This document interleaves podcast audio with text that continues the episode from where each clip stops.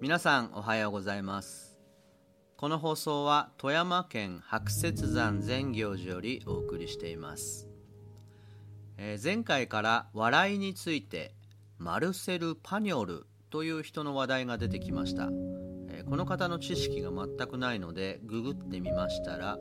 えー、フランスの小説家劇作家映画作家で1895年から1974年まで明治から昭和にかけて生きた人でちょうどチャップリンと同時代の人になります、えー、だいぶ昔の方なんですけどどうやら笑いに関しての考察をしていくとこの方に行き着くようです。で、えー、この方の格言がいくつかありまして不幸についての言葉がなるほどと思ったので紹介します。人々が幸福になることを難しく感じるのは過去を美化する一方で現在を実際よりも悪く捉え未来を非常に不安定なものとして捉えているからに過ぎない。と、まあ、そんな言葉を残しています、はい、では本編の方をどうぞ。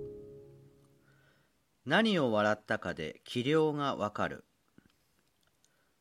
笑いとは突如として起こる相手に対する優越感の表れである。というマルセル・パニョル氏の言葉はぐさりと私の心を突き刺します。私が何気なく大口開いて笑ったことが相手をどれほど傷つけるかということを私はあまり気にしていなかったようであります。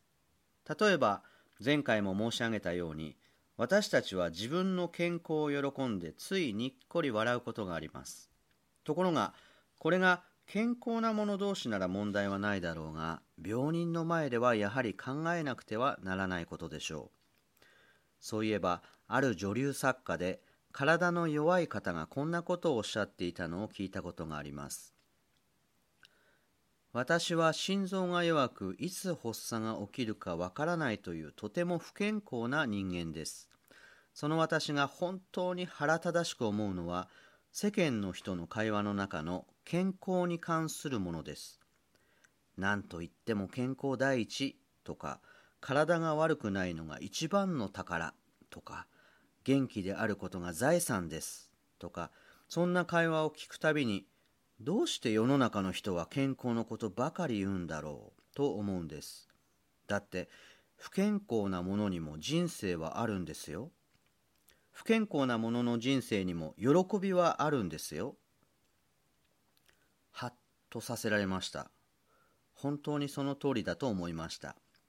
それなのにそんなことに気にもかけず、これまでどれほど笑いで人を傷つけてきたことでしょう。考えただけでもゾッとします。で、そんなことが気になりだしてからうちの子供を見ておりますと、長男が理由もなくワンワン泣いている時がある。喧嘩もしていないのにどうしたんだろうと聞いてみると、お姉ちゃんが僕を見て笑うからだという。バカバカしいと思ったんですが、実はこれなんですよね。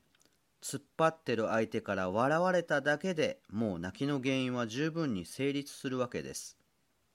さて、マルセル氏の説の結論でありますが、彼曰く、何を笑うかによってその人の人柄がわかる。仮に人間的な価値の段階が1から100まであるとして私が61という価値を自分に与えたとする。すると27ないし34の価値の人間が不幸な目にあっても私は大笑いする気にはなれないだろう。と彼は言うんです。なぜなら私は彼らに対して自分の優越性を証明する必要を感じないしそんなことはずっと前から分かっていたし、その点に関しては、私は、つゆいささかも疑ったことはないからだ、とおっしゃる。そして反対に、12ないし14の連中は、31の人間が失敗したり、へましたりすると大喜びするだろうし、42の人間が大失態を演じると、この上もない快感を味わう。だが、61の者にとってはそんなことは面白くもおかしくもないというのであります。だから笑いというものは笑い手の尺度に応じたものであることは疑いの余地のないことであってこれを吟味すれば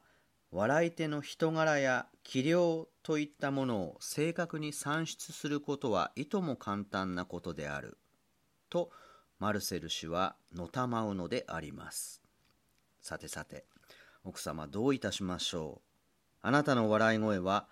相手を傷つけると同時にあなたが何を笑ったかであなた自身のお人柄が浅ましくもばっちり知れてしまうわけでありましてますます大口開いて笑うわけにはいかなくなってまいりましたね。